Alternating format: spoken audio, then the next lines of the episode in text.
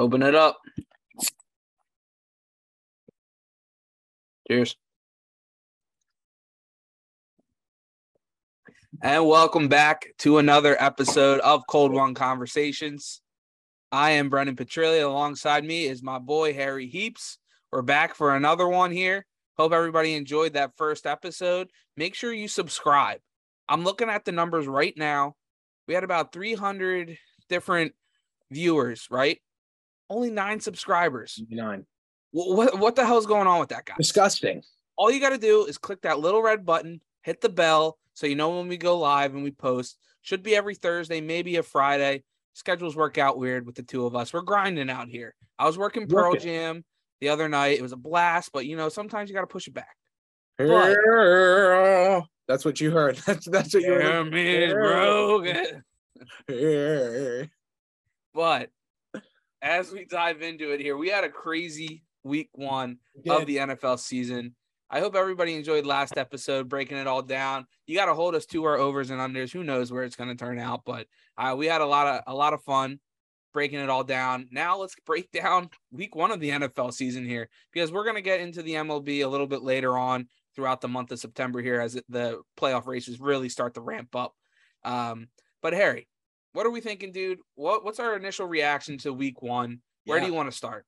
Well, man, I think that we summed it up off camera. Keyword is sloppy. I mean, week one was not the week one of really any week one that I can think of, man. I mean, that Tom Brady was, you know, only kicking field goals and that only scored 1 touchdown. I can't remember the last time I saw a game like that. Well, yes, I can.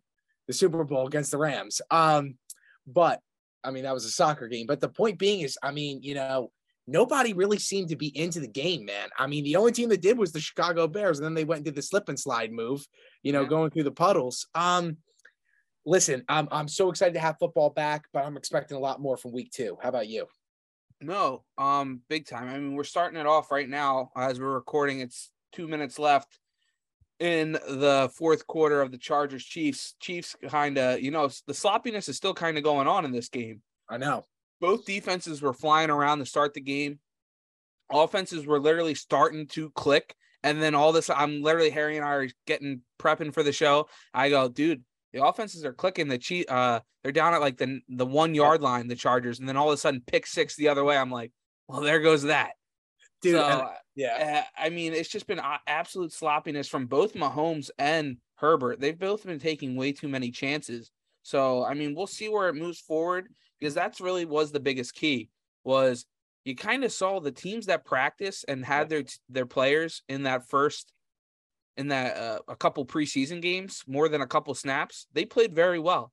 And then the teams that didn't play at all, they came out slow. They came out not ready to tackle. They didn't come out crisp on offense. And a lot of teams took L's because of it, or had games closer than they should have, right? And you saw that with the very first game of the year last Thursday night, Rams-Bills. Bills came out and absolutely dominated.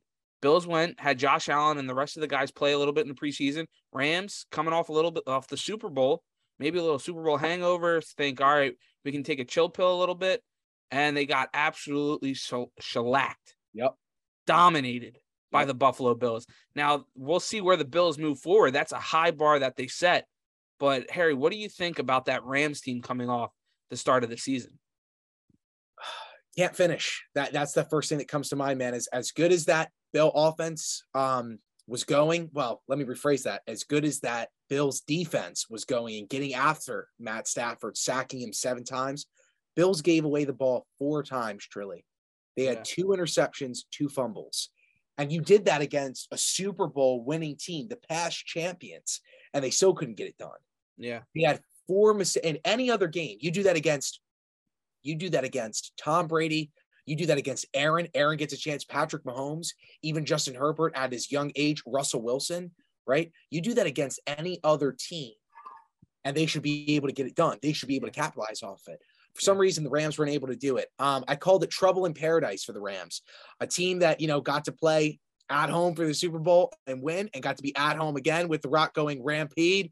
It should have been, can you smell what the Rams are cooking? What do we know, as we always say? You got to hit him with the eyebrow, though, too, at the end. Oh, yeah. Do I know? But the point being is the Rams still couldn't capitalize, man. I think that we're going to really see this elbow come into effect with Matt Stafford. And I don't think that the offense right now looks the same. I think that they're obviously still a choice to be a very heavy Super Bowl favorite, playoff favorite, deep NFC favorite. And honestly, the truth is that they can play like that. And I think that you and I will both admit they've still got a chance of going far. But the difference is in the AFC, they're not going to be able to do that. And I see the Rams, I don't think that this is a Super Bowl matchup. But at the end of the day, how Josh Allen was just stiff-arming guys to the ground was absolutely insane. I think the Bills got a ton of firepower, but I told you, man, I think, we made the point last week, what are the Bills and Josh Allen? Go out there and get it done, right? Saw a little bit of that. They went out and they got it done. Yeah, they did get it done, but you saw a little bit of, the rust, yeah. The rust. And not even the rust, just not being – I would call it not being – I mean, he's a gunslinger. I get it. He is. And at that point, you can't sort of have refinedness because he's just going to be so good. But, dude, you turn the ball over 4 times against Patrick, he's going to score twice at a minimum. Yeah. I mean, he just is. You know what I'm saying? I mean – you do that, he didn't get it done this past week, but you do that with the Raiders, Devontae Adams, 30 yards in, they're going to make something happen. Yeah. So I don't know, man. I thought it was trouble in paradise, and I hope that the Rams can recover because, listen, good Rams football is a great watch, but they got to step it up. Yeah, the biggest thing was, the first one was off Isaiah McKenzie's hands into the linebacker. Nothing you can do on that, right?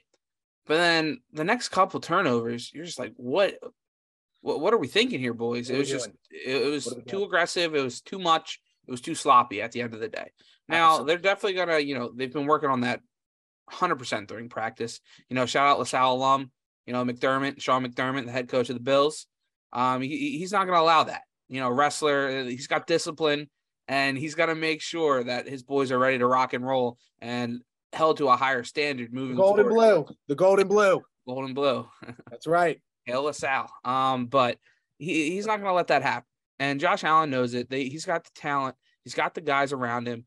He does. To make the plays. Now, the biggest thing that I saw on the flip side of it, right, was the lack of a second guy. Cooper Kupp got his, he 100-plus yards, a touchdown. He was able to get 3 feet in on a toe drag swag in the back of the end zone going up. Like, if that was an Eagles wide receiver the last couple of years, she's not even getting 1 foot down, let alone 3, He's just super impressive. But you saw the lack of a second option in a Robert Woods or an Odell Beckham. They just didn't have that guy. Allen Robinson had, 2 targets, no catches. He just wasn't getting open. Yeah. Doesn't have the speed that he used to have when he was with Jacksonville and even a little bit at the start with the Bears. You kind of thought, hey, maybe he hasn't had a good quarterback other than Blake Bortles in his whole career, but now he goes with Matt Stafford. Maybe he can get it going again. Just doesn't have that pep in his step right now. It came out slow, and they don't have anybody else other than Cooper Kupp to really get it. Cam Akers takes a backside to Darrell Henderson that nobody was expecting at running back, right? Yep. Everybody's taking Cam Akers high in fantasy drafts. And all of a sudden, the guy had 5 carries.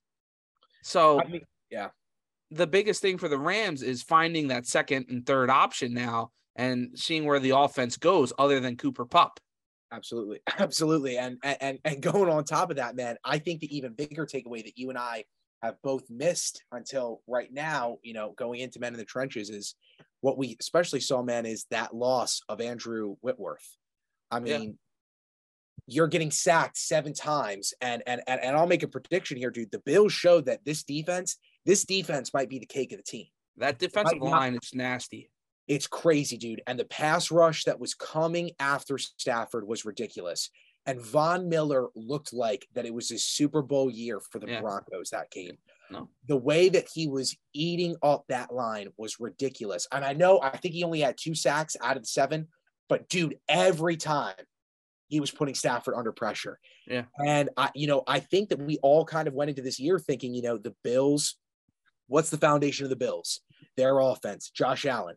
And there's no question about it that Josh Allen is, but I'm going to say this year, I think that their offense might be more the icing. I think the Stephon Diggs, the receptions to Stephon, Obviously, they don't have run game. We've brought up, go out, get Kareem Hunt. The offense, that's going to be your icing this year. If they can play that way throughout the season for at least 10 or 11 games, dude, get after a quarterback 4 or 5 times, you know, possibly lead the, I mean, if they have types of games like that, they'll lead the game, they'll lead the league in sacks. Yeah. And they knew that, you know, because absolutely. 16 seconds last year is all it took for them to lose a chance to go to the Super Bowl. Right. It's all it took. And they realized that, they made the adjustments, and now that defensive line is capitalizing. As Andy Reid goes and pulls off another victory over the Chiefs. Well, maybe we'll get to that game in a little bit later, but let's move on to a couple other games throughout the week there, Harry, because that was a great start, a sloppy start, and kind of a precursor throughout the rest of the week. And that's going to lead into, I want to talk about my birds. I want to talk about my birds, the EAGLES Eagles. One-time ring. Let's do it. Hey, it was a great ring. It was a great one. It's a great one. But the thing was for the Eagles, right? Come out, Detroit smacks you in the mouth. Absolutely. Bit you one of your kneecaps off, but you still had the other one. And you came back up. And they came back up and they missed. Right. They missed the other kneecap. Because the Eagles come back and take a 17-7 lead. Yeah, you're going into half, you're riding a little bit, you're coasting. The offense is moving the ball. AJ Brown's an absolute monster.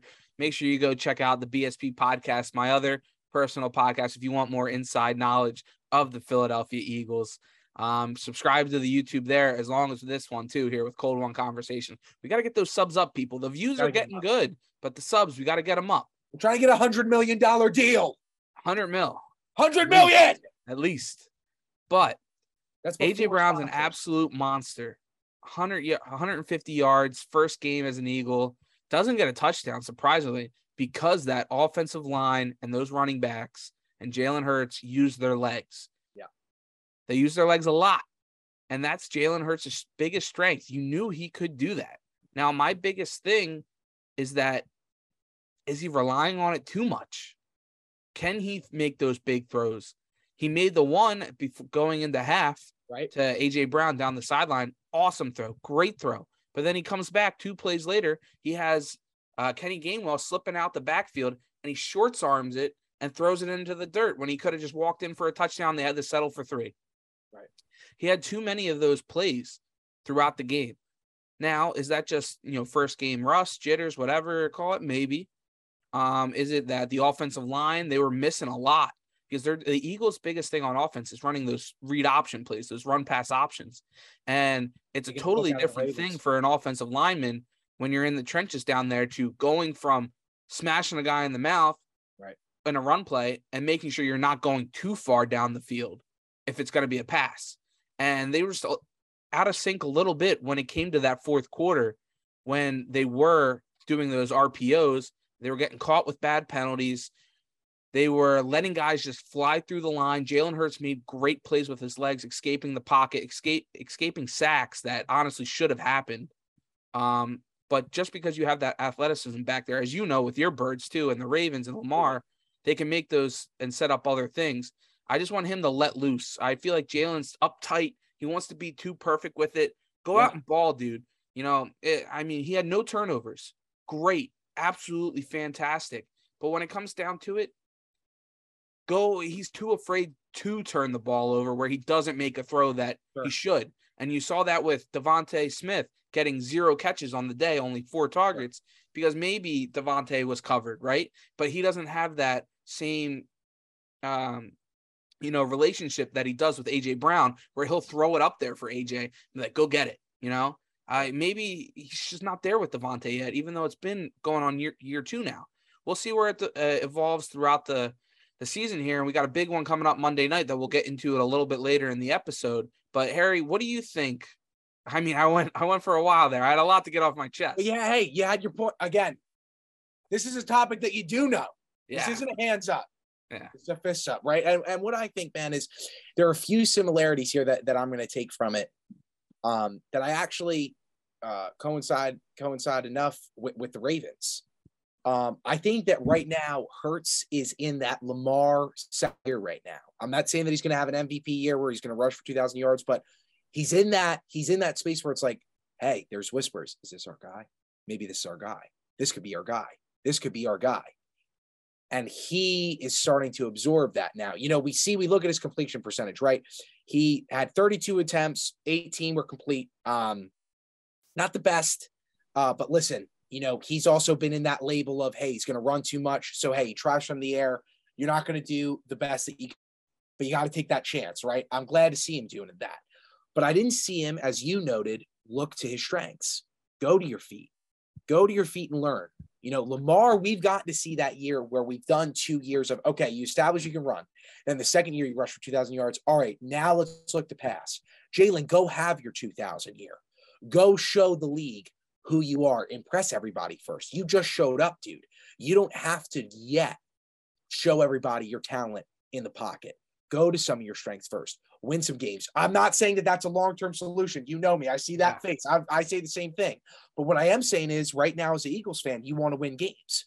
Let's let this kid rely a little bit more into what he knows best. I think that, honestly, he's a more natural passer than Lamar is currently. I think that that's kind of undisputable. But what I do see is another similarity I'm going to make here. And, you know, you hear this all the time if you played high school sports, especially, is the phrase of playing down to your competition. And two teams that is so true for since I've been watching football, especially over the past, you know, since we've really known each other. It's always been true since I've been a Ravens fan, but the Eagles do this somewhat. You know, the Chiefs are not a team that played out to somebody's level. When Arizona's bad, they go high. But the Ravens, I mean, we beat the Jets 24-3, but I digress. We'll get into that later. I mean, should have been 85-3, right? And you see with the Eagles, you were having all this dominance, and then you let the Lions get back into it. And not only are you letting them get back to it, now it's a competitive game. Now they're on your heels. Now you're like, what's going to happen? Now you got to go for it on fourth down at the 50-yard line to make sure they don't get the ball back to tie the game, you know? Exactly. And so now it's like, where are we going here, guys? We're on top. Let's capitalize. Let's play our football game. But the Eagles and Ravens have both had this problem where it's in their DNA that at times they will play down to a competition level that is below them where they can perform significantly better. Yet when they're in that game, it's like, oh my God, this is not the team that I know can be winning right now. This is not even the team that's on paper. It's like when you looked at the Cleveland Browns 2 years ago. On paper, they were a Super Bowl ready roster, but when they got on the field, they damn sure were not. It's not even the team you saw a quarter ago. Absolutely, the play calling changes, like everything on defense and offensively. You stop getting aggressive, and you're like, "What are we doing? Are we playing just to get through the burn out the clock? Or are we playing to win the game?" Yeah, and that's kind of where the Eagles fell into a trap in the fourth quarter, where Jared Goff and the Lions, you know, you were still kind of bringing some pressure, but they picked up. They dropped the ball off. Guys were missing tackles after that. Next thing you know, you're getting 10 yards, another 10 yards, on a 15-yard, 5 yards, 10 yards, and you're down in the red zone all of a sudden within a minute. That's just what was happening throughout that fourth quarter, where before you were coming up with those negative plays. You were stuffing it. You were getting hands on the ball. I can go on and on and on of how the team changed. You were running the ball 3 plays in a row on offense when you were running the RPO effectively throughout the whole first 3 quarters, where they didn't know what the hell was going on with your offense. AJ Brown's wide open every other throw. Dallas Goedert is coming across the middle, breaking tackles. Miles Sanders is bouncing out. You know, everything was there for you, and then all of a sudden you let it slip, almost slip through. You tightened up. And you were playing to burn out the clock, right? And they know it. When you should have, back in 2017, Dougie P was that killer instinct. They went and they killed teams. Patty Mahomes, Andy Reid, they killed the Cardinals. Yep. They didn't let the foot off the gas. They went and we'll score 50 on you. F you. We're not going to let the clock run out. Right. We're going to put more on you. Stop us. Right. And that's not the mentality that they had at the end of that game, and that's why that game got close. Absolutely. Now, I can go on and on and on about the Eagles, so make sure you go. If you want to follow more Philadelphia Eagles content, go subscribe to the BSP podcast on YouTube. Click the subscribe button, put on the bell. But, yeah, go check that out. Having a lot of fun with that, too. Every Monday we'll put a game out. Well, it'll be Tuesday because Eagles are playing Monday night, but we'll get into that game in a little bit. Make sure you subscribe to the Cold One Conversations here too. Myself, Harry Heaps, having a lot of fun with it. But Harry, you were talking a little trouble with paradise, right? With that first game, Bills, Rams. Absolutely. Team that was in the Super Bowl, team that could have been in the Super Bowl, but the other team in the AFC that made the Super Bowl had a lot of trouble in paradise. Trouble in paradise part two, man. Should have been a walk in the park. That's the Cincinnati Bengals against the Steelers, Pittsburgh Steelers. What do you got on that game? Oh, God. Man. I mean, we're talking my division here. You know, listen, there's a point about speed when it comes to the preseason, out of conference, but there's a different type of speed completely when you're talking in-division game and in-division rivalry. And this is a game where the Bengals should have gone in and cleaned up. I don't care who you are. I was seeing the Joe Burrow of his rookie year getting hit way too often, going to the ground way too often, not being able to blow teams out of the water way too often. And I don't care what you say, man. One of the best running backs in the league is on that other team, and they didn't have him all game long, and you couldn't put it away. That is not a good mark. Now, yes, the AFC North, as I have mentioned a million times, heavy defensive league. And at the end of the day, when the Bengals play the Ravens, when the Ravens play the Steelers, when the Browns play the Bengals and the Browns play the Steelers and whoever else, it's a totally different game. Defenses are going to come to play. At the end of the day, it's going to be who wants it the most. It's a grind it out, dirty, punch them in the face type football games. Say, when you lose Najee Harris and then TJ Watt is done going into the fourth quarter, yes, you tie it and you couldn't get the extra point. I understand, but you should have had it done a game ago when they can't score on you. They don't have their biggest offensive threat. You have arguably the number one to number two, at the minimum, number three best wide receiver talent in the league. You've got a top seven quarterback, without a doubt.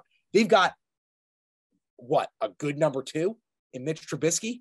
They got the guy who just sat behind Josh Allen. They got the guy that ran out of Chicago. He's not eating hot dogs anymore. He doesn't get to say go Bears anymore. He's done. And you can't get it done? And at the end of the day, both of these teams showed, as we've seen with so many teams, that there's rust after the Super Bowl. And I'm going to say something right now. If he's going to get hit that much, it is not going to be a good season for the Bengals. I'm not out on them. At the end of the day, Joe Burrow's talent is going to be able to win them games, but he doesn't have the body of Josh Allen. He doesn't have the body of even a Patrick Mahomes, as we used to call him. You know, we would call him little Roethlisberger too, Fat Boy Patrick. You and I would say that while we're watching the games. You know, we'll watch the game in the Rugby House. You'd crush the Miller Lite can, and you throw it at the wall, and we call him Fat Boy Patty. But the point being here, man, is there are certain guys that are going to be able to take, and there's other guys that have shown you hit him too much, he's going to be hurt. You know what I mean? You don't want this guy developing an injury history that at times Derek Carr has had, where he's out or he's hurt or he's not able to perform it that way. You don't want him developing an injury history that Dak Prescott has, that we didn't even touch on, but we will. Trouble in Paradise wasn't a good game. Can't believe both teams missed field goals in OT. I could go on and on. That game needed to end in overtime. That game should have ended in overtime. Yes. We should have had two ties to start week one of the NFL season. Absolutely. And they're saying, man, dude, TJ could be out for 10 weeks. Yeah, they're saying he can come back after week 6 since he's not getting the surgery. But, right. I mean, you've seen JJ Watt power through stuff like that. Yeah. His brother, JJ. It's a huge tear. You know, maybe JJ goes and be like, hey, dude, this is what I took. You know, this is what else. I'm telling you, man. That's what's going to happen. Bring them back. Yeah. Bring PEDs back. No. Dude, that's probably why JJ got hurt so much. It's because of taking that stuff, you know? Like, that hurts, disintegrates your body taking that stuff. I mean, it can. Either that or you're on it, and then you have to get off of it. Yeah, you know, and you saw that with Tiger Woods, how Tiger just – that's another story for another day. But because we love Tiger here. Again, $100 million deal. Tiger. But the point being, where I'll end off for Trouble in Paradise is both teams. I think a lot of people lost a lot of money, and that is Trouble in Paradise on the Bengals and the Rams. But really quickly, I want to move to another AFC team. I want to talk about my birds, Ravens versus the Jets. Yeah. You know, I sat down to this game. Number one, let me describe. Did you watch the whole game? Absolutely, I did. Okay. Let me describe Maryland real quick. I watched from are you kidding me? From start to finish. I'm impressed. That game was ugly. It was ugly. I mean, but you have to. It's week one. It's week one. This is all season. This is we win with Lamar, and we trade him for 3 first-round draft picks after we win the Super Bowl. I digress. We'll get into that later. Trade him to Dallas right now. I'm not trading him to Dallas. They have nothing to offer. I go in. First of all, it's raining in Maryland. It's misting. Let me just set up the scenario. It's misting. I pick up. What the heck did I pick up? I picked up some food. I come home. It's misting. It takes me 30 minutes to get home. It's ridiculous. I missed 3 minutes of the first quarter. I'm already pissed. You didn't have it on the phone? What? You didn't have it on the phone? I'm driving. If I get locked in, that's not going to be a good day. The point being ADHD will get the best of you. Right. That's correct. I walk into the house, and what do I see? Too, by the way. But I see this shit show of a game going on right here where Lamar Jackson looks absolutely asleep behind the wheel. Our whole defensive secondary, who I have been practically praising like they are God himself all throughout our phone conversations, all throughout last week, couldn't make a single damn tackle the whole first half. Yeah. And I'm just looking at John Harbaugh every time they put the camera on him, and you can see he's getting pissed and more pissed and more pissed as Joey Flacco's standing there. And by the way, for all the Jets fans who booed Joe Flacco during that game, you got to understand something. He should have been dead after 3 minutes of the game starting, and yet he was throwing the ball. Dude, he was moving into practically the red zone. I'll take a take. Go ahead. Dude, Joey Flacco's numbers, dude. 37 for 59. I know. Oh, 59 times. I know, dude. They had to. They had to trust it. He's got a ring. Nobody else on that team's got a ring. They're hoping that he brings in something good. They have no running game. Yeah. Holy shit. Dude, they only ran the ball 17 times. Exactly. Now, let's look at Baltimore quickly. Let's talk about that run game. Obviously, a big loss for everybody. We did not have Dobbins at the start of week one. Again, my sleeper for everybody who has him on fantasy. I'm not sold on that product yet. It's only week one. He's coming off of a season-ending injury. He will be back this coming week against Miami. He will have 5 tugs. It will be no big deal. The point being, don't place that bet, by the way. The point being is that we showed diversity of love in our run game. Obviously, Kenyon Drake had 11 carries, 31 yards. He also had some, great spots from the air, but we were using him all around as we could. Davis went for 11. Jackson went for 17, obviously. Our rush wasn't what it is patented on, but I liked that. That was something that I was into. I liked that Lamar was looking down. Oh, no. As we noticed, they were at times with Sauce being the number one for Andrews. He didn't have that number one receiver. I like that he stayed in the pocket. But at times, I mean, dude, I'm watching this, and he's sailing the ball over people's heads. And I got to have Justin Tucker come out and cross it up. And I got to go, God is with you while he makes the kick. We should be putting a tug in the back of the end zone. Instead, he's coming out and putting up 3. And I'm thinking to myself, what is going on here? We end that game with the win, week one. A win is a win. God bless. But let me just say this. The Ravens secondary plays that way against any AFC team. We play that way against the Bills coming week 4. We play that way against Miami. I don't care what I said about Tua. Tyreek Hill is going to eat us alive. Tua's going to pull a Patrick Mahomes and see nobody's open, give a little pitch pass out to Tyreek. He's going to go for a million miles if the secondary can't cover. I mean, what were we doing? I don't know. I need us to step it up. I think that's for some reason, I'm very frustrated and angry, as you can see. I think that the contract signing had a big deal to do with it. It should have been a 50-3 game. That's where I'm going to digress. And I'm just going to say that we might have retained Williams. We might have retained Clark. We might have retained Humphrey, and we might have retained Harris, but none of them played at the level that I know that they can play at. That's a god-awful AFC team. We can't play that way against the Bengals. We can't play that way against the Steelers. And we absolutely cannot when we start playing against teams like the Bills, like KC, like possibly the Raiders, if you were to see them in the playoffs, like possibly the Denver Broncos, and definitely as well on top with the Bills and with the Chiefs, like the Chargers. Can't happen, won't happen. The Ravens need to step up, realize that this is our year. We're at full strength and never play that type of football again. If I was John Harbaugh, I would have eaten all their asses and chewing them out. Let me run that back, chewing them out. Ass eating season's over now, dude. Come That's on. Right. That's We're right. getting into the winter. Of just being angry. Yeah. What do you think about my rant? A lot. I like it. I love it. I think it's funny that you're way more mad about a 24-9 victory than I am about a 38-35 victory. You know what I'm saying? Yeah, absolutely. Like, I should be pissed. The Eagles blew two 17-point leads, and they let the Detroit Lions. Now, they're a better team now this year. They've finally got some pieces together. Now, that's probably why I'm not as mad, honestly, because I do think that they're a solid team, and I was a little nervous going into it to begin with.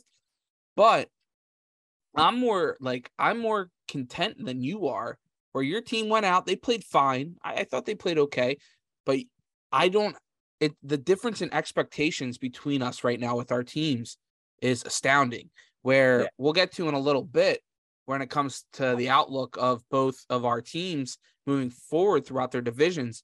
I guess you do need to hold that team to a higher standard now, right? Because you Absolutely. Do have the Steelers that just beat the Bengals. Look at our competition in division, correct? We're in the Super Bowl. The Browns came out and they pulled out a clutch win with Jacoby Brissett as their quarterback. So I do understand you holding them to a higher level there, where you do have to blow them out. Now, and that's kind of where I find it funny is that you know, you got a nice win, a cushiony win. You didn't really have to sweat it out, where I'm tweeting out on Twitter, you know, at Brendan Petrilli, make sure you go follow me, that I'm like, the Eagles are winning the Super Bowl at halftime, you know? Like, but then all of a sudden I'm like, I hope they don't blow this. Like, you're sweating it out. You got to do a QB sneak with a minute left to make sure you close it out. But I'm still happy with the win. Listen, let me throw out. Okay. I don't want to be all negative. I want to address that real quick. And then let me throw out some positives, and then we'll go to a different game. Here's what I'll say. The reason why I'm so adamant about it, dude, is because at the end of the day, you look at those rosters, and you and I both know this is right. The Ravens just went against a D1 college roster. No, I'm not disagreeing with you at all. Exactly. So for all the Baltimore fans that are in here that are watching, we obviously there's going to be more Baltimore fans than there are Philly fans. They're a better fan base. Obviously, we know this. Flood the comments. Go Ravens. Super Bowl III coming. 3 in 25 years. They only got 1 in 50. I digress. If Here's Go Birds isn't trending, like, I'm going to be mad. Here's what I'm going to say. The real birds. This is what I'm happy about. Duvernay showed number 13. He's a 2020 year draft pick, third round. He showed that he's got this possibility of separation. Okay. And I loved that. I loved this young tenacity of Lamar looking downfield. This is the one thing that I will say that I love is that Lamar in a game where he could have had 7 touchdowns from his feet. These guys, yes, they had a decent defense. I'll give the Jets that. But it's Lamar Jackson. He would have ran over the field all day on you. And instead he decided, no, I'm going to sit in the pocket and I'm going to work kinks at throwing. But what do we see with that? We went over the top a lot. It's week 1. I'll take it. He overshot Bateman once, would have been a Super Bowl, would have been a touchdown. He did eventually get Bateman a tug. But I liked Duvernay's separation. I liked that Lamar was able to find different targets outside of obviously Mark Andrews. But the biggest thing I'm going to say, man, is here's what it comes down to. Last year, the Bengals scored 82 points on us combined in the season, and against a team that is nowhere close to them, the Jets, you only put up 24. You've got to be able to have more diversity of points scored. I'm happy that there's a possibility of a new up-and-coming take heat off the number one option, excuse me, Cheers. From Mark Andrews. But I got to see more, man, because at the end of the day, you're going against a much harder defense coming week 2 for a home opener against Miami. They have top 5 receiver on their team. They got a top 15, top 17 quarterback with them, and they've got a great coach. So we've got to come ready to play. We've got to really start from the drawing board, and we got to be ready to tackle. That's my biggest takeaway, is more than anything. The last thing that I'll say is, I got a loaded question here for you before you get to that. Go. Loaded question. You threw the ball 30 times. You ran the ball, what, 20? Right. 21? Do you think that outcome of it not being as crisp and the offense not clicking as much is because you kind of relied on Lamar throwing the ball in that offense instead of doing what you did the past couple of years, where this game you probably have 3-4 rushing touchdowns? Right. This game you have 0 rushing touchdowns, 3 passing touchdowns, where it was more on Lamar. He was finding Bateman. He was finding Duvernay, when before you were having guys like Drake, Davis, and Hill carrying the ball 10 times each. Now it was just Drake with 11. The other two guys had 2.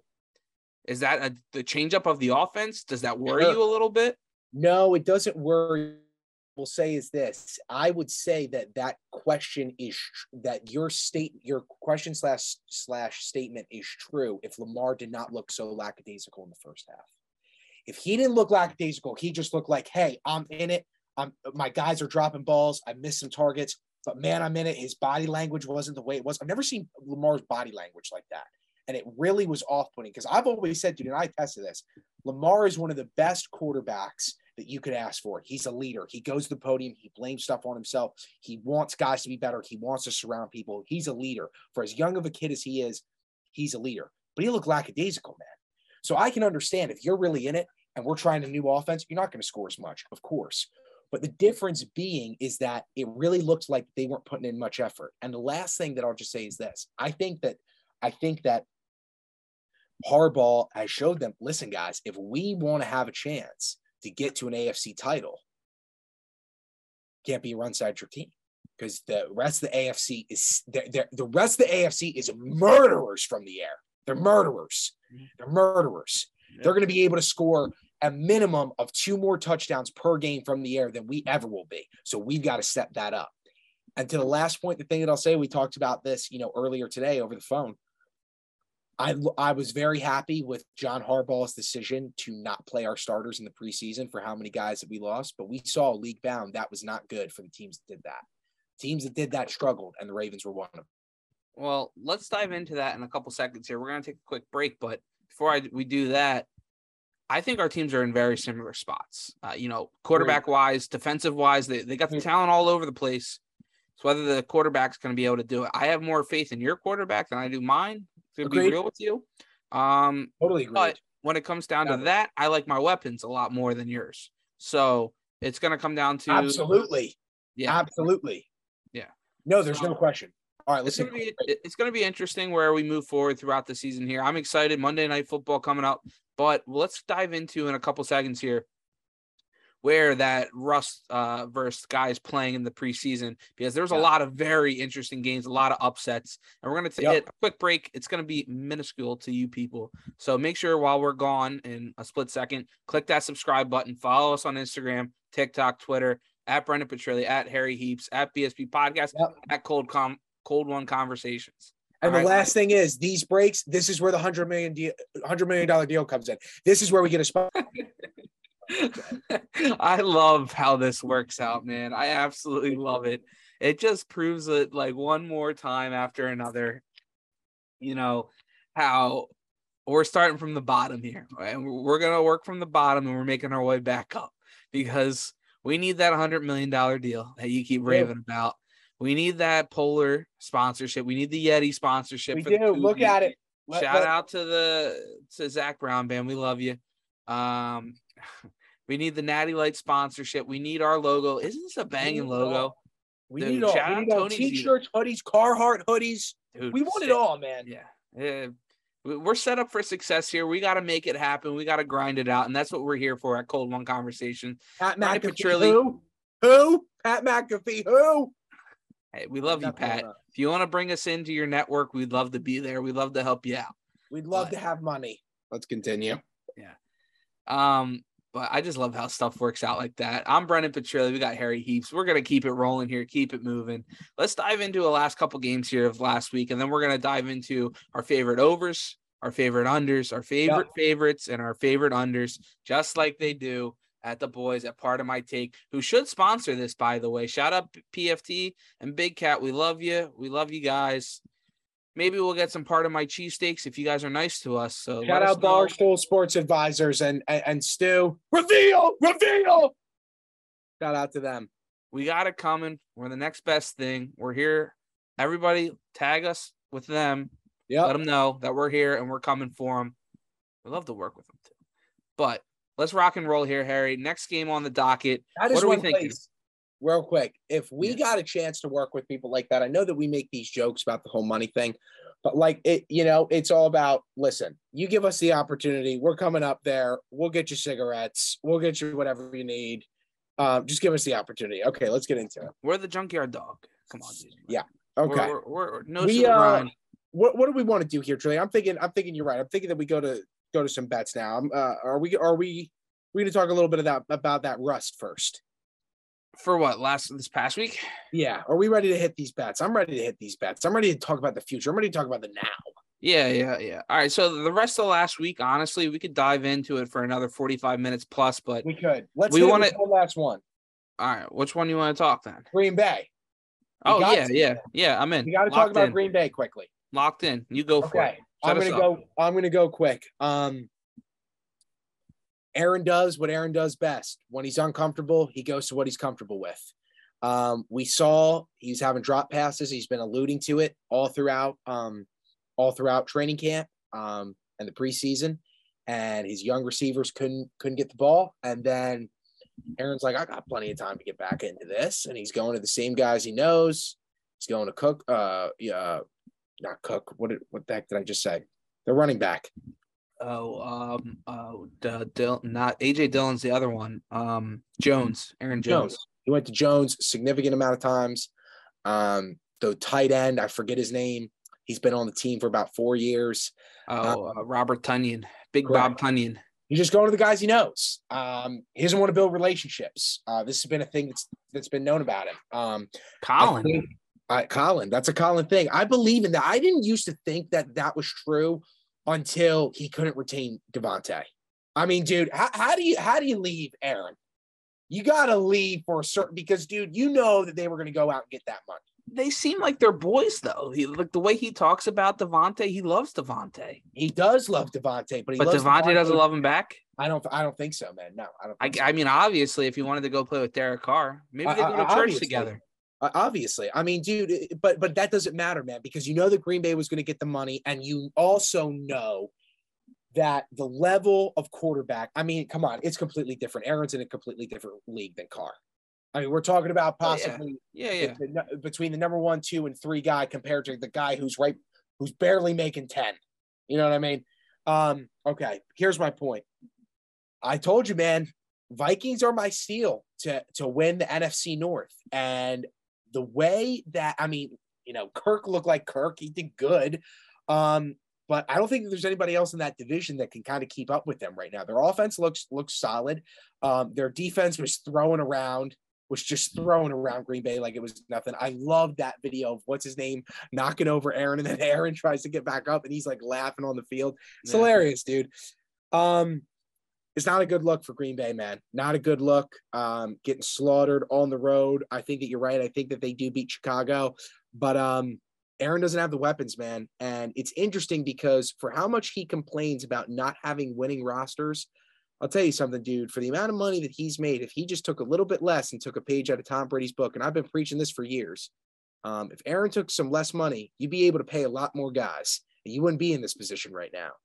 But hey, you wanted to re-sign. You wanted the $150 million deal. You wanted a $200 million deal with $150 guaranteed. You made your bed, man. Yeah, but when it comes to that, they still had the money to bring in DeVonta. Still, you know, I know. Even with Aaron getting the money, they still had money for DeVonta. It's not like it was one or the other. No. That's not what I'm saying. What I'm saying is Aaron decides, hey, maybe I don't take 200. Maybe I take 100. Maybe you go out. Who knows? Maybe Juju goes and signs with you. Who knows? Yeah. Maybe OBJ. The ayahuasca didn't tell him that? I don't think so, man. I think he's keeping it on the side this season. He got too much pushback. Yeah. He's been out in the media a lot this past offseason, too. dude, he's been doing a ton of media from big names. Yeah. He was on The Boys, PMT. I mean, he was him and Big Cat going back and forth. He was on the biggest podcast in the world recently. Yeah, he was on Rogan too. Yeah, he was all over the place. Yeah. Yeah. But my biggest thing with that game, right, is the Vikings defense. They're finally getting back to that defense where, you know, in 2016, 2017 that they had that got the not purple people eaters, but, you know, top five defenses that got after you. They got Zadarius Smith from the Packers. You know, he had a back injury the past year and a half. Let him walk. He comes back. He wanted that vengeance on the Packers. He went and he got it. And the rest of those guys on that defensive line, Harrison Smith flying around in the backfield. They got Patrick Peterson as your number two corner out there, who is a stud for 10 plus years now. I mean, he's getting older. But when it comes down to it with this Vikings team, right, their whole offense was Justin Jefferson. How do, as a Packers team, do you let that happen? He had 184 yards on the day. One of my mortal locks, by the way, always taking 55.5 yards and over, dude. He had 184 yards on the day, and I think 2 tugs, if I'm right. Yeah, it was absolutely insane the amount of times that you're watching it on TV, right? And then all of a sudden they pan to the left or they pan to the right when the ball's in the air, and he is the only one on the shot. Only one. Open grass for like at least 10 yards either way, and he's just cooking. How do you let that happen? He is, if not the number one receiver in the league right now, top three. You have to have at least 2 guys on him at all times. Mm-hmm. But other than that, the rest of their offense was kind of meh. And you saw that when it got to the third and fourth quarter where the Green Bay Packers had a shot to come back and kept the game in reach, but they just weren't able to get to it because the pass rush was getting to Aaron Rodgers too much. And they weren't able to give Aaron time to get that connection where he maybe he didn't get enough work in with those guys yet. He kind of talked about it on the McAfee show this past week where, you know, it takes time to build about it every day in the locker room. Yeah. It's like, oh, same mistakes. These guys can't catch. They suck. Let's cut them. Let's get other guys in here. He's saying that. Come on, relax. No, but he practically is, dude. I mean, listen, here's the thing. I think that he has a right to voice his opinion and call it how it is. He's in one of the weirdest situations in the world where he doesn't have a direct owner. I get it. He's got to voice his opinion.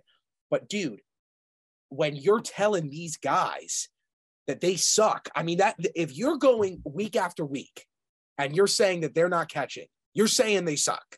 So if you're saying it's 1 week, dude. No, but he was saying that, I mean, all offseason. Or, sorry, not all offseason, all through training camp. He was saying that they weren't on. Yeah, yeah. He was like, they're not on the same page, miss assignments, miss this, miss that. Yeah. Dude, you say that all week. What do you expect? What do you expect, man? You keep your leaders telling you, hey, you're doing nothing right. Well, then shit. What am I doing right? Yeah. No, facts. That's like, I was going to take a shot, but I'll let it go. Yeah, let it go. Whatever it is, let it go. Shout out to Boy Jackson. But when it comes down to but when it comes down to go it. Eagles, go Eagles. When it comes down to it, right? They got to rely a little bit more on that run game. You got a two-headed monster in the backfield. They can't just let Aaron throw it 50 plus times. You know, they can't. I mean, Aaron can do it, but until he gets on the same page with these guys, I mean, you got a 50-year-old Randall Cobb out there running routes for you now. You know, Bob Tunyon is out there on an ACL injury about 8 months ago. You need to let these guys that he has been playing with get their feet back under them because, you know what, that's all he got right now until the young guys come into form. He seemed to have faith in it when they were going into the draft process. That's obviously why he signed with them again. Sure. When he could have went to teams like the Eagles or Denver or wherever. Yeah, that's why the Eagles in there. But, you know, that's why he came back. That's why he had trust in Green Bay when that kind of is all gone under the rug, right? Nobody really talks about it when that was like the biggest deal of him not knowing what he was going to do after this last offseason. Back-to-back MVPs, you come up short again in the playoffs, and then now you let your best wide receiver go. You got to figure it out again. You have a defense that is much better, and they finally woke up in the third quarter. They're incredible, dude. They shut down Dalvin Cook. Like, the thing about Green Bay this year, their defense will be tremendous in the NFC. It will be. Yeah. It will be. But at the end of the day, dude, if he can't score, You can't win a Super Bowl. I mean, You can listen in the NFC this year. You cannot score and you can win. I mean, we saw that with Tampa Bay. You don't have to put up big numbers. The Eagles can score points, dude. Well, so you're proving you're making an even more big extension of my point. Is the few teams that can score, they're going to run it up on you if you can't stay in the fight. You got to play defense. They can do it. But at the same time, they got to be able, just as you said, if the Eagles are going to score on you, you got to be able to keep up with them. And listen, man, I think that bite me in the ass. I hope they don't choke. Do you think? Do I think that Aaron is donezo? No, it's Aaron. We're talking about one of the greatest throwers of the football that will ever be. RELAX. Relax. That's where his mind's at. He's going to come out Sunday Night Football and absolutely. He's going to insert himself. He's going to own him. Yeah. I want him to – he's going to score a rushing touchdown. Right, he's going to go into – he's going to put the glove on. He's going to go snap the glove, get his syringe, and he's going to right into himself. You think he does the move – do you remember the move he did 2 or 3 years ago? And then we'll move off. We'll go to some bets. But yeah. What was the move that he did? I remember it was huge in the media about 2 or 3 years ago. You know how he only does the one strap for the chin? Yeah. And he went out there and he didn't have his strap. And it was because some receiver didn't have his helmet right and he was pissed. And he went out there and he didn't even have a strap on. He had it set up so that his helmet was just on and he went and threw a touchdown. Mm-hmm. And it was like supposed to be a statement like, get your shit together. Like to the whole team, like, I'm not even going to put the strap on. Like he was just like, I'm gonna throw it down the field. You know what I mean? Let that one sit in. But yeah, man. He's not gonna strap up and hop in the saddle. No, back in the saddle again. Yeah. Aaron's done. He's washed. No, he's not done. I'm just kidding. He's not done. Yeah, but I mean, an absolutely crazy week. I mean, the rest of the games were all very close. I mean, that 1:00 witching hour was absolutely insane, but that's mostly because of the rust and everything we've talked about. We didn't even really dive too much into the kickers other than that Bengals-Steelers game. I don't even want to talk about it. Depressing. It was all across the league. I mean, that'll even out throughout the year, of course, as it always does. If it doesn't, wow, it's going to be a hell of a ride. But anyway, let's now move forward throughout the rest of this episode here. Now let's move into this upcoming week 2 now, right? We're gonna steal something from the boys at PMT. Love you, Big Cat, PFT. We love you guys. Shout out to the rest of the boys there. But we're gonna do our favorite unders, our favorite overs, our favorite favorites, and our favorite underdogs. And Harry and I have kind of gone through, picked out our teams. We're gonna talk about them, and hopefully we'll get through, if not all the games, most of the most important games going throughout the upcoming week. So Harry, I'm gonna start this off with you here. Good. What is going to be your favorite? Your favorite over of the week. My favorite over. It's a good one. I'm glad you asked me what my favorite over is going to be because I'm going to save my favorite under for my last pick because that is the one. Nobody likes talking about the under. I know, but I got a good under. That's the thing. That's the thing. I'm going to make some people some money on my favorite under. But let's talk. Dude, the under tonight, Thursday Night Football. I mean. Everybody was betting that over at like 53.5. And all of a sudden you're thinking, all right, we're screwed at the beginning. It's only 10-3 at halftime. The boys come out firing. You're like, all right, we might got a shot again.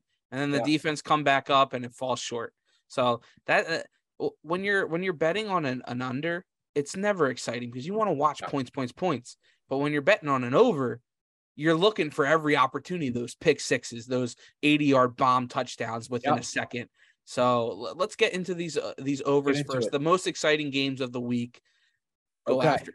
My most exciting game of the week right now. Well, it's not the most exciting game, but it's my most exciting over. And that's Tampa Bay on the road to the New Orleans Saints. Yeah. Right now, the line is at 44.5. I'm going to tell you, I think that Tom's going to come out. He's pissed, man. You can tell. Something is going on. I don't know what it is, but something's going on. Giselle said, go Tom Brady on Twitter, though. Dude, everybody who's talking about, let's not even get to that. This is a sports show. They're fine. They're iconic. I don't want to talk about it. The point is Tom's pissed. Tom's pissed that he only threw one touchdown last week. Yeah. On the road. No, Tom's pissed. You heard it in the post game. Yeah, absolutely, you did. Tom's pissed that he got knocked on his ass as many times as he did. Yeah. You saw it in the second quarter. He's yelling at his offensive lineman. That one dude went down, by the way. I think he was just done. He called it quits. Remember the dude he got like stepped on in the game? They had to cart him off. I don't think that they could get a cart big enough for that guy. The guy with the big beard. The point being is that Tom's ready to do his thing. I think that Nola will get a point or two. I don't think that Tampa Bay's defense is going to be able to play at the same level that I think that they'll be good, but they're not going to be as good as they were last week. Nola will get some points on the board. I would guarantee that they put about 10 or 13 on, but I think Tom's going to rein it. I think that Tom is going to lay it on. I wouldn't be surprised. I wouldn't be surprised at a minimum. I think, first of all, another guy that's got to eat is Lenny. Lenny didn't get a single tug last week. You know he's going to get one. He got his yards though, and he was running hard for a guy that came in fat and overweight. He looked fine. Yeah. But that's my point: is that he's hungry. He's ready to get his tug. Yeah. And I could see Brady throwing for three. So if I was you, I'd hammer that over. I take the over right now, 44.5. Put $10,000 on it. Put $20,000 responsibly. Send it to me. I'll put it down. I won't really. I'll keep it. But take the over. You're going to make some money. What's the Venmo for the people? What's the Venmo?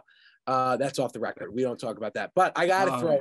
You're one of those guys. My counter to that, right?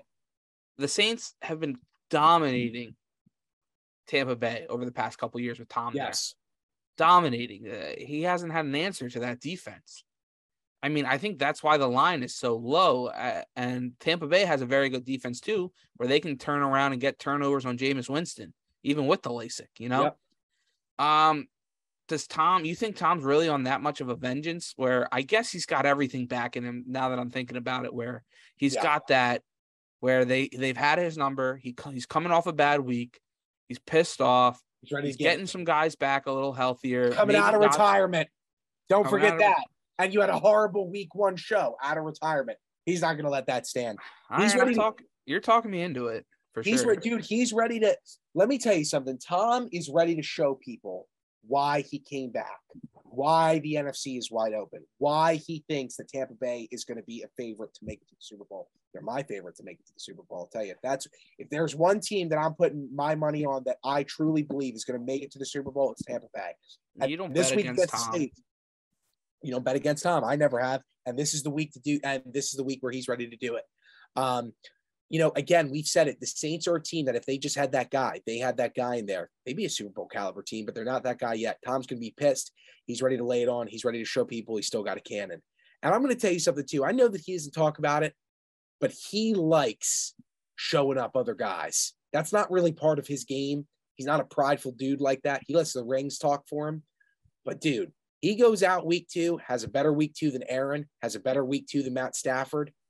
These guys that could possibly hold him up. He's ready, dude. Take the over. Yeah. No, he is looking to respond for sure. I like that. All right, let's move into my favorite here, or my favorite over. The Miami Dolphins against your Baltimore Ravens. I'm surprised, dude. I was almost there. 44.5. All right, break it down for me. You got both teams that are ready to explode on offense. Yeah. Lamar, as you said, had a frustrating week one. They were kind of figuring things out with the new receivers. They weren't running the ball as well as they could. Yeah. They weren't getting the same connection with Mark Andrews as he had in the past. They weren't feeding him. And now you get another week under your belt, live action, or real games are underway. Now you got a shot to actually go and sling it or get back to that run where they go, okay, maybe we shouldn't try to pass it as much right now.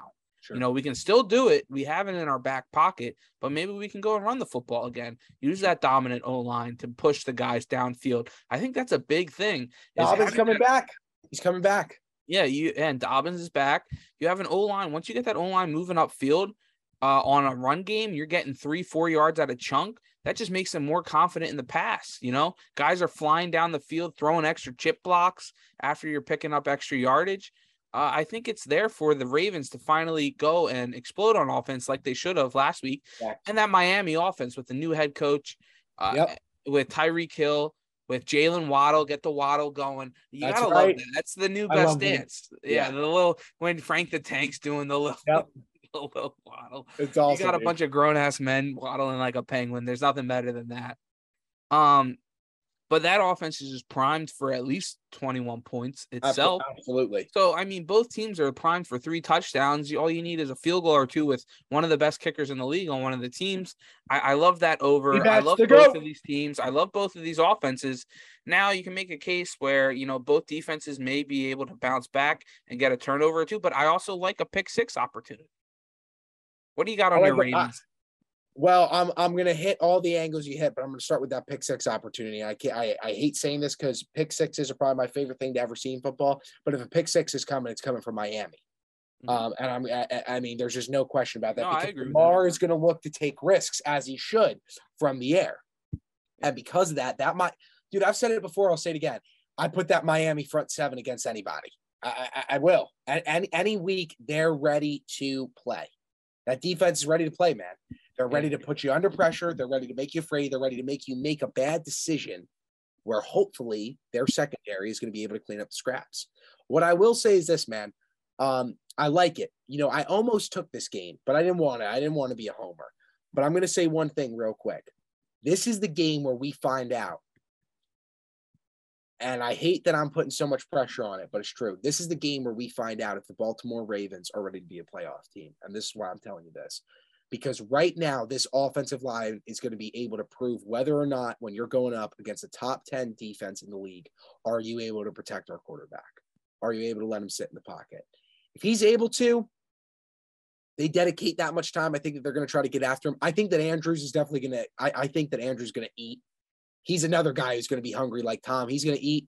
But, dude, I wouldn't be surprised. I take Tyreek Hill to at least have 2 tugs. I think he's going to be shifting all over the place. I'm not hot right now on my secondary. Really?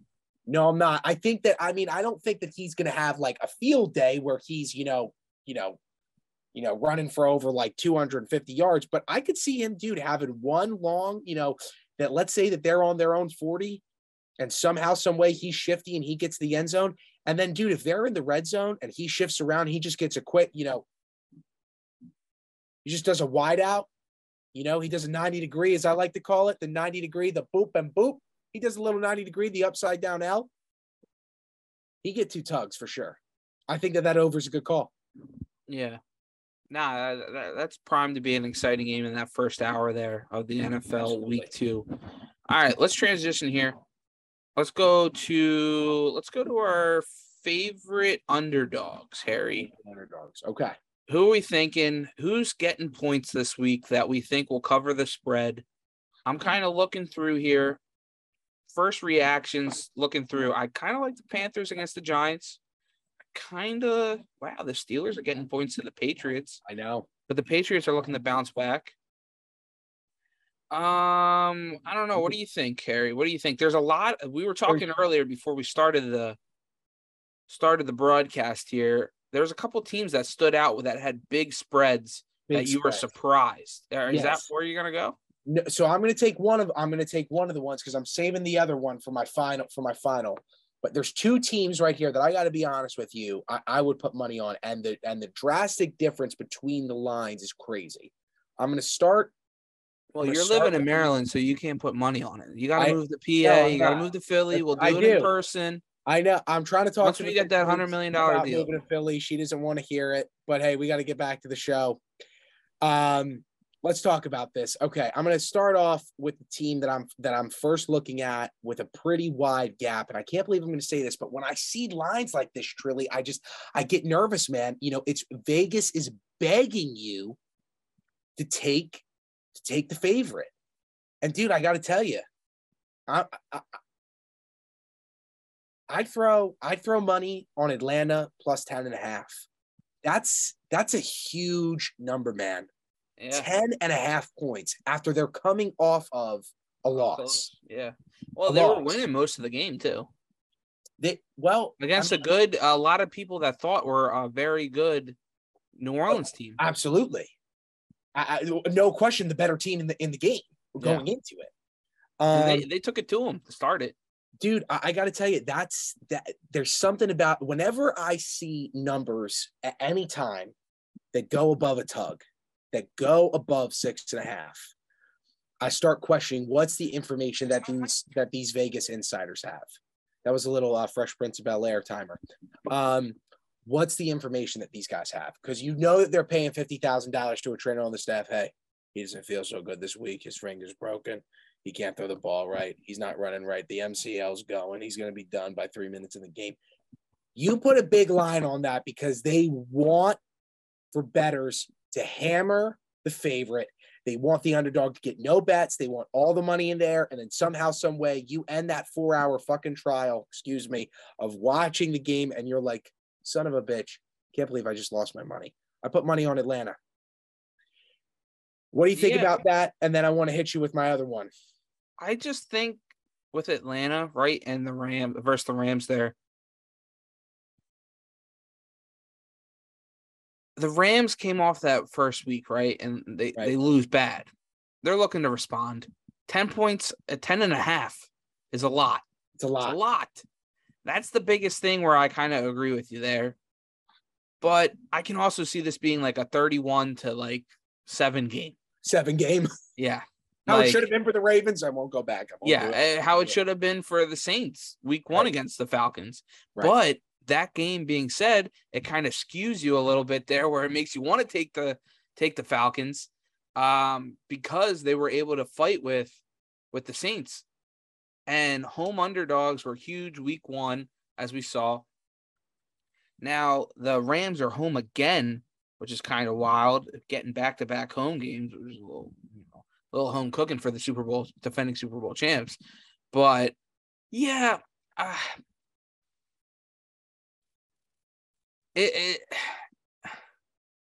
would still go Rams, just the explosiveness factor. I think they want to figure out where they go from here with the second option other than Cooper Kupp.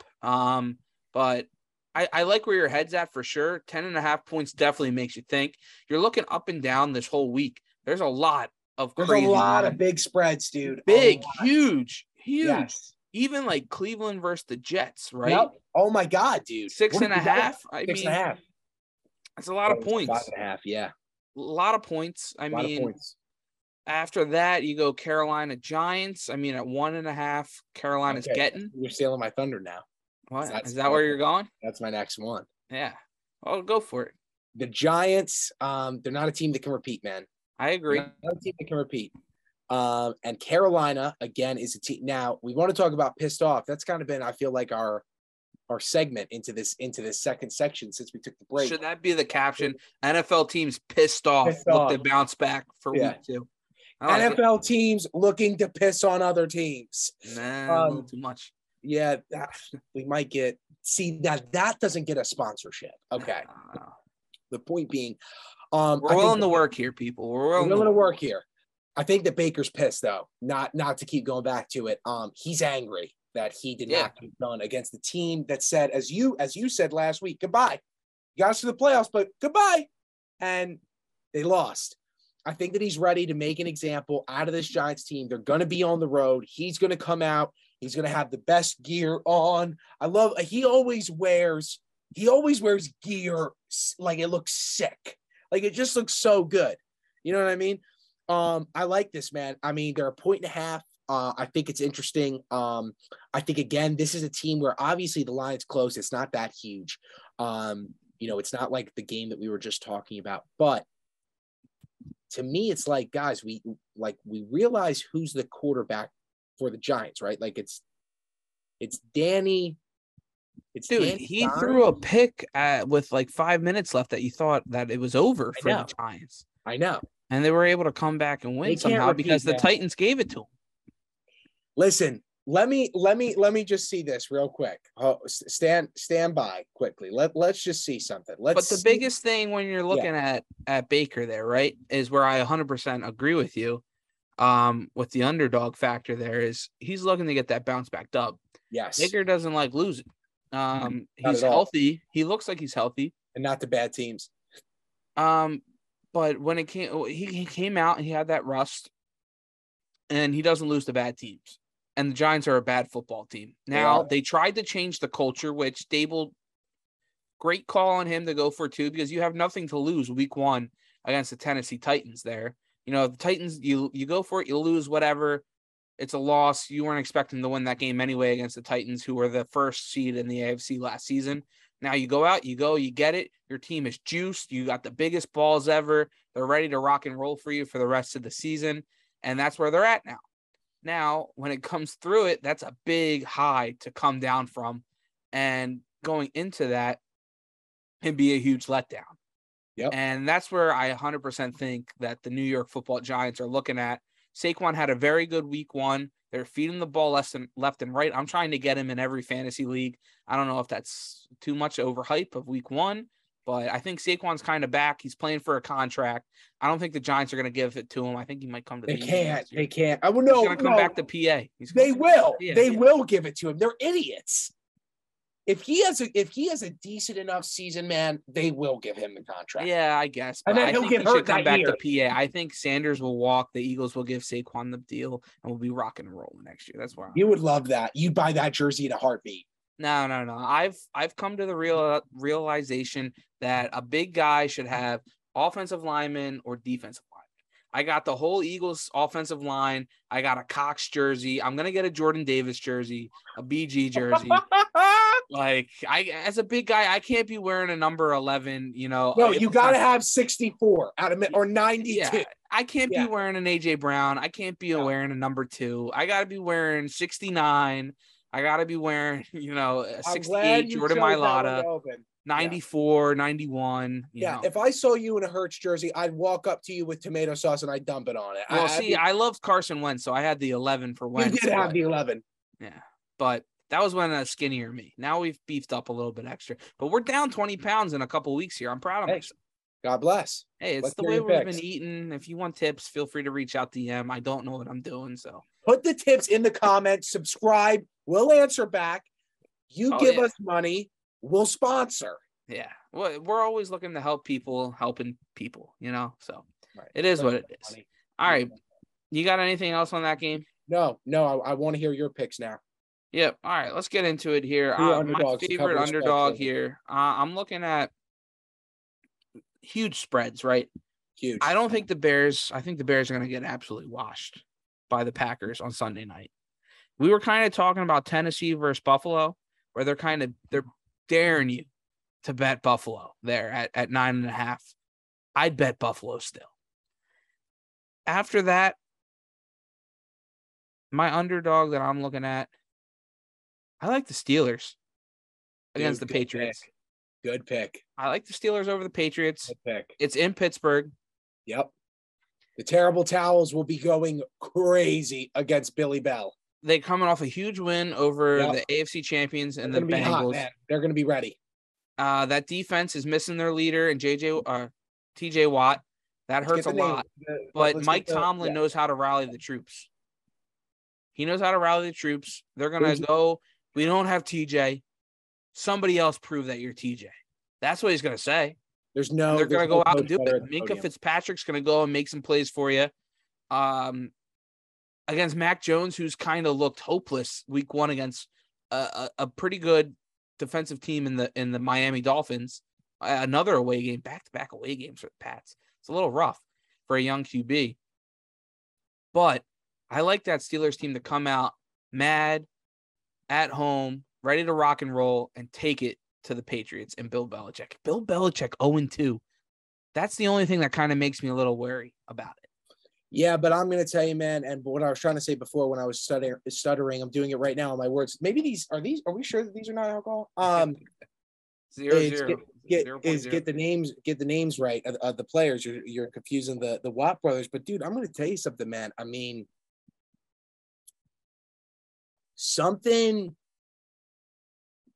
something's not right about Belichick right now, not having his main offensive coordinator with him going over to the Raiders. Something's not good.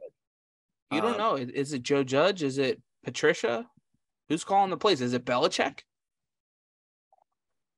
You know? Matt Patricia. I love him, dude. When I see him like this, pen is almost in the eye, practically coming out of the eye through the hat. I mean, you think he goes from the forehead in one game this year? I think can I get this thing? I mean, this is what I would be doing. If I was Matt Patricia's commit, you know, if I was, let's say, his handler, the guy who gets him cigarettes, I would make sure. Do you think he's a cig guy or a dip guy? Oh, he is 100% Marlboro Light, Marlboro Gold. Marlboro. Really? Yeah. You don't think he's transitioned to the Zyn? In meetings, in team meetings. Yeah, okay. Team meetings. Throws him in real quick. Let's see. Does he swallow it or what? Or he's you got to. No, he would definitely hack. He would hack if he did that. Yeah. But dude, Joe Judge would think he's like mocking like his play call, but he's like, I just got stuck. Sorry. Back to the topic at hand. Dude, I love this pick. I think that the Steelers, man, I think that they could get hot early and then crash and burn. And this is a game to get them hot early. You just beat the team in your division who was just at the Super Bowl. You got after it, won in OT. Now you could be at home and beat the arguably the best coach of all time. Go on a 2-0 streak, 2 games up without TJ Watt and without Najee the week before. Dude, this is a time when I think the Steelers are going to capitalize. I think that could be a great parlay, man. I mean, dude, you throw together. What if we did Falcons for the points, Steelers for the points, Carolina for the points, 3,333 down. I got that in mind. Asking the viewers to contribute. The subscribers, the 9 that we have, contribute. We might have to open an OnlyFans for that kind of money. You know? Right. All right, let's hit a quick break, and then we'll wrap it up with our favorites and our favorites and our unders. I gotta take a quick piss. We'll be right back on the BSP podcast.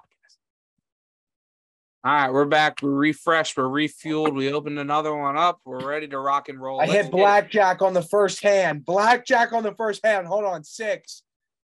Oh, my gosh. We got 15 right here. Moment of truth. 20. I win. Yes. And you never know. The dealer might get 21, and you're screwed. That's the way it works. They won't hit after 17. They don't hit.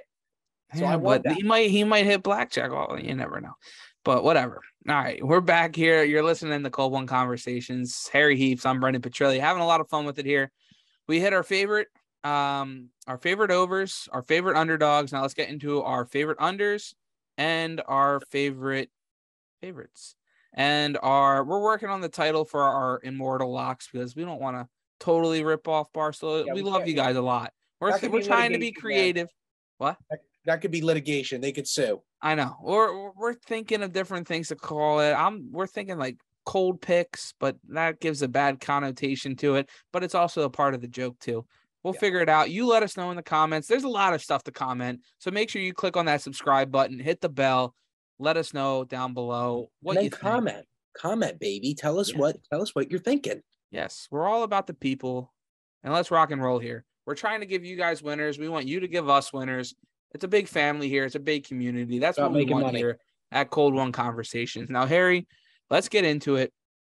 Our favorite unders. We're going to be quick and to the point here. We talked about last episode. We wanted to keep these episodes within 45 to an hour. We've gone over it. You know, we're never going to be able to do that. We hammered the over.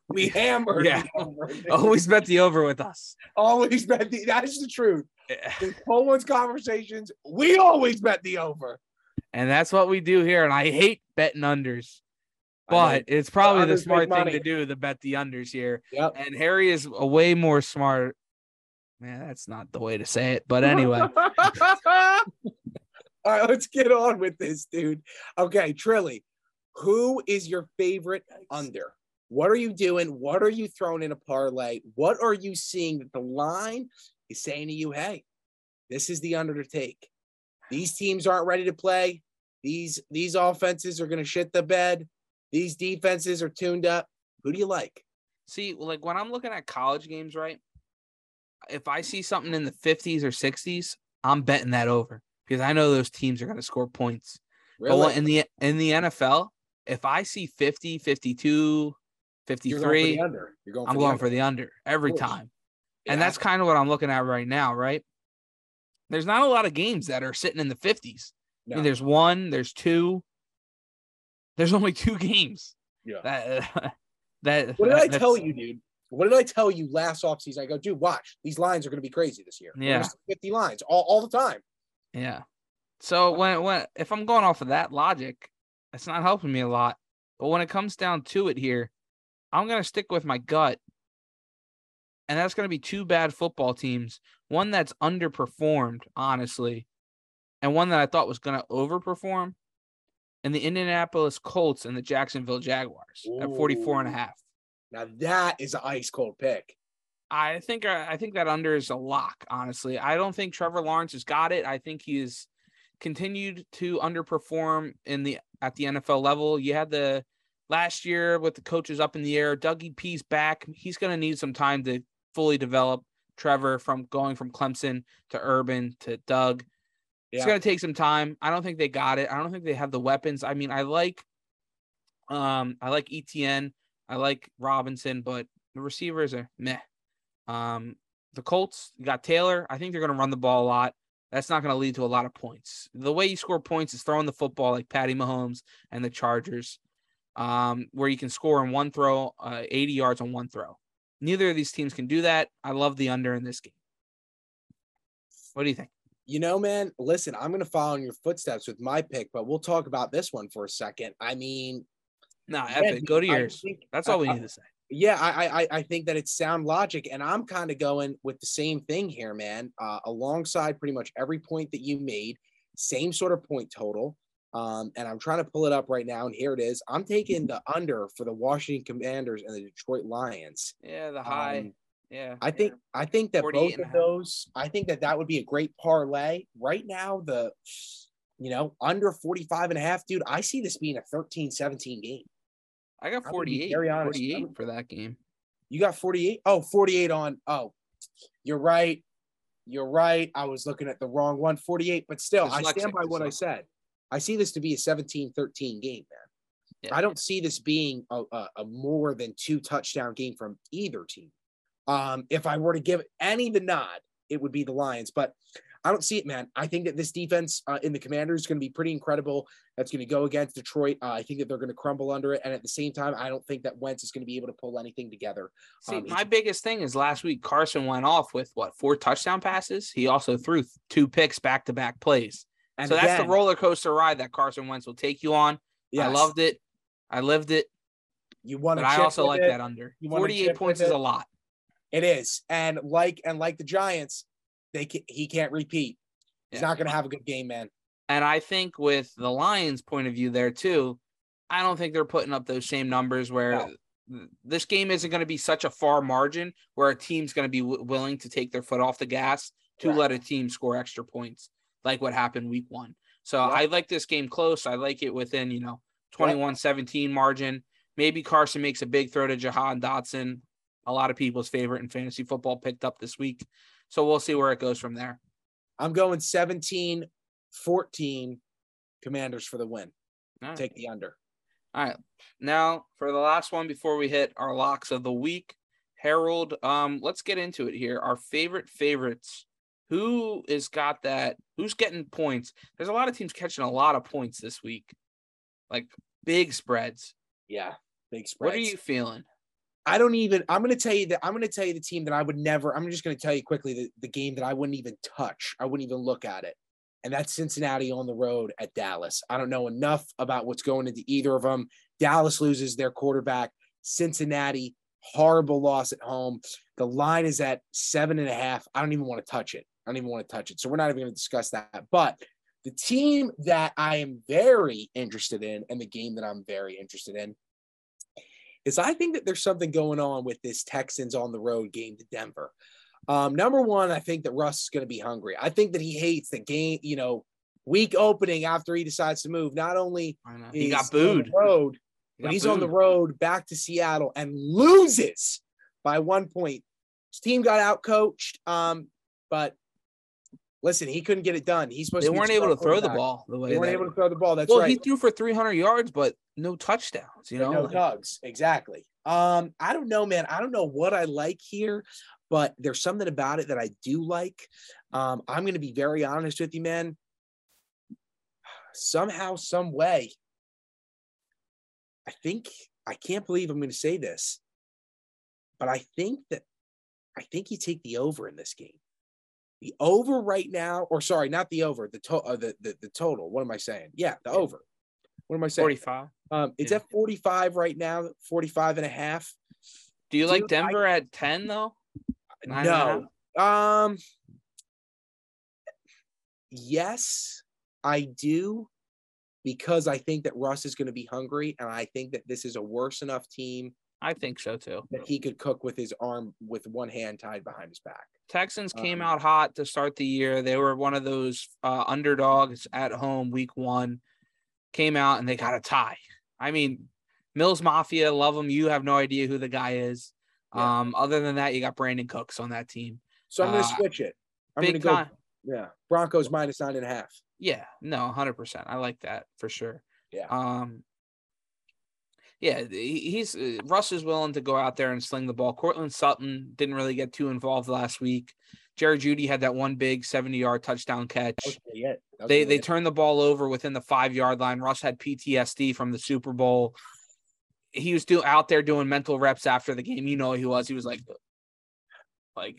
freaking out. People were making fun of him, man, when he was in the pregame. Did you see him? He was like, he had his headphones on. He was like in the middle of the field. He's doing mental reps. Dude. Yeah, we were going after him. I'm like, dude, let the guy do his thing. He just got traded. He's going against a team that he played for years, won a chip, and got to another Super Bowl. Leave him alone. He did it in Seattle too, and people made fun of him there. I know.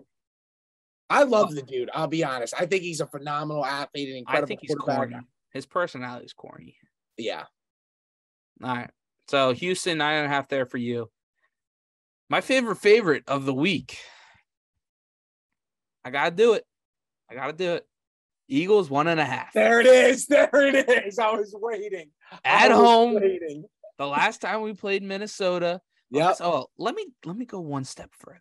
The last time we played in the state of Minnesota, let alone when they came to us, was Super Bowl 52, motherfuckers. And you know what happened there? We came and we kicked your ass. We beat you down. Nick Foles came in. Flea flicker. Get into it. Torrey Smith. Shout out the pride of both birds. Torrey Smith. Pick six, Case Keenum. Oh, my God. The defensive line all over you. It's like you're melting. We're going to come out Monday night, and we're going to hurts. all over you. For our listening audience. All over you. It hurts so good. That's what it's going to be. I will take 10 points.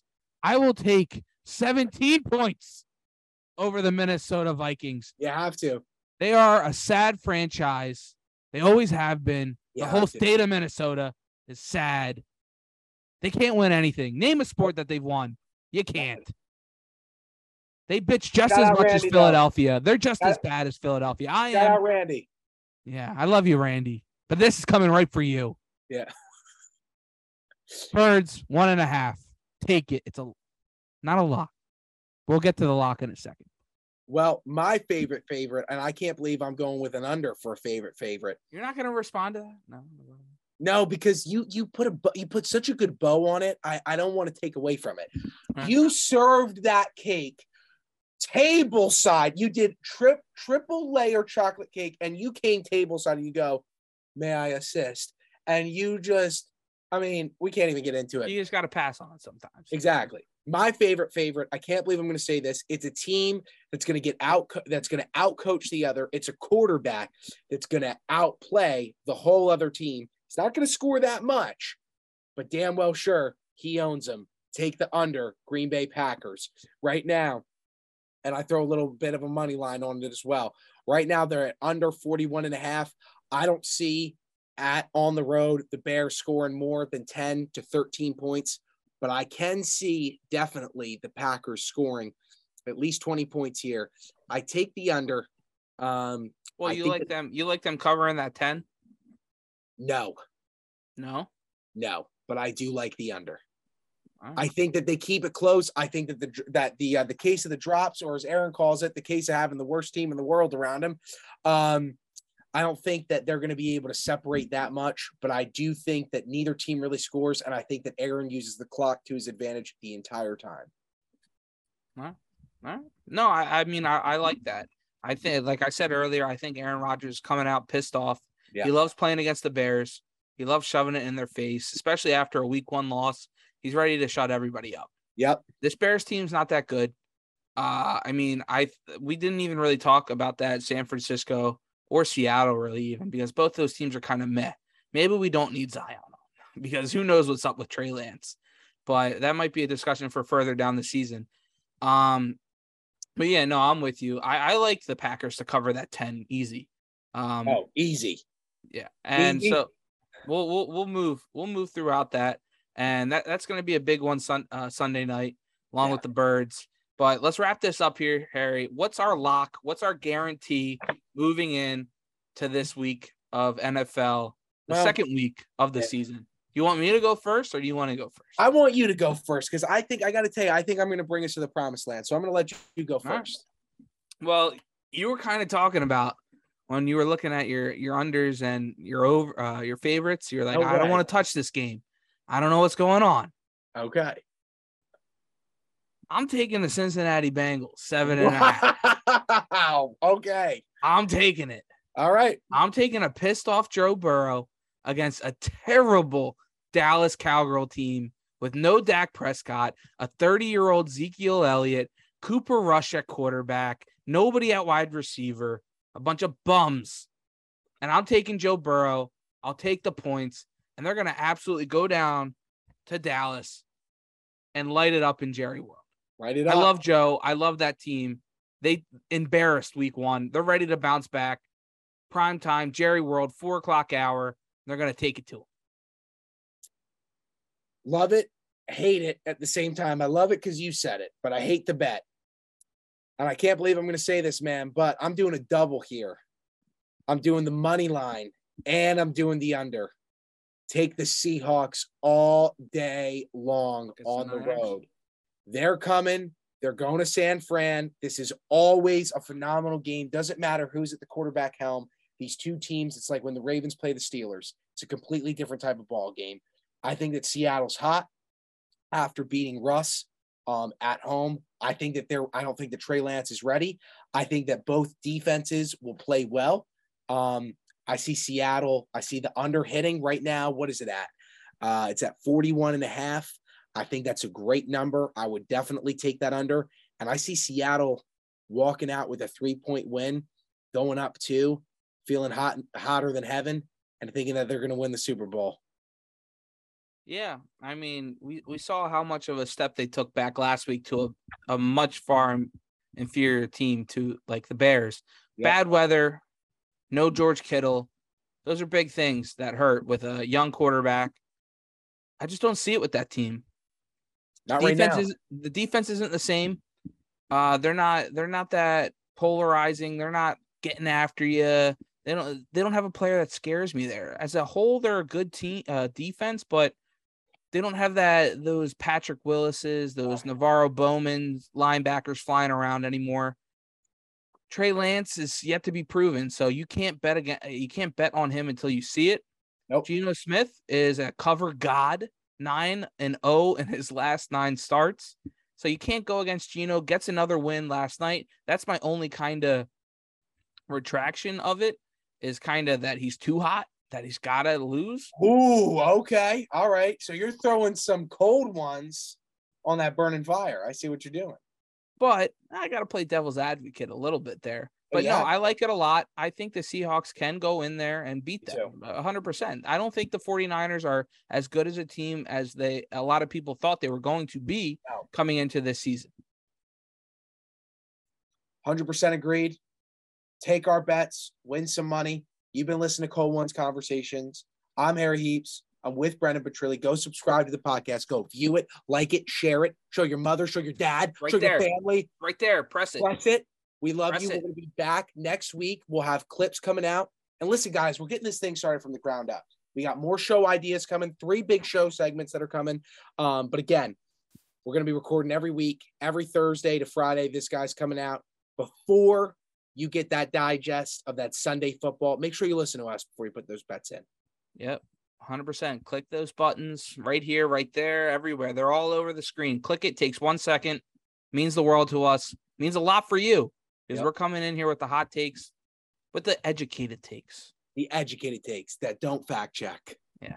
We're having fun with it. I hope you guys had fun with it too. Listen to the Cold One Conversations. Shout out to 215. Go Birds. Hey, let's have some fun.